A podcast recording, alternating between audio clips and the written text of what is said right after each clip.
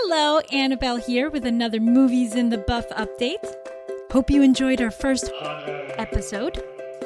TJ totally trolled me at the end there. Did you catch that? Anyway, what did you think of The Conjuring? Were you spooked? Did the guys mention anything that caught your attention? Send us your thoughts on Facebook at Movies in the Buff or email us at watchingmoviesinthebuff at gmail.com. Oh, we also have a Twitter account. Hooray, finally, we got there.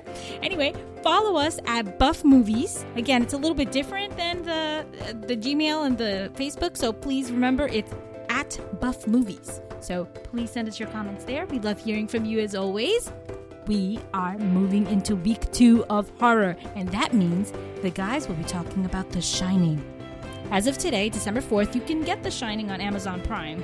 We couldn't find it anywhere else, so that's just where you're gonna have to go.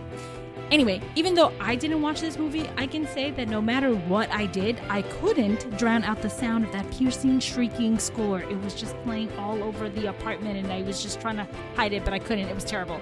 Hope you guys liked it. I was not impressed. Anyway, I was, however, able to muster up the courage to listen to the podcast.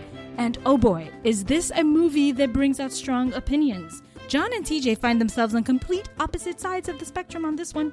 But it's all good with us. This is Movie in the Buff, where we cut through the BS and passion breaks free. No worries though, we keep it classy.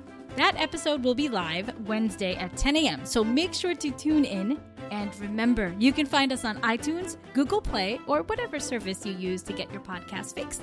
Make sure to subscribe. Till then, catch you later.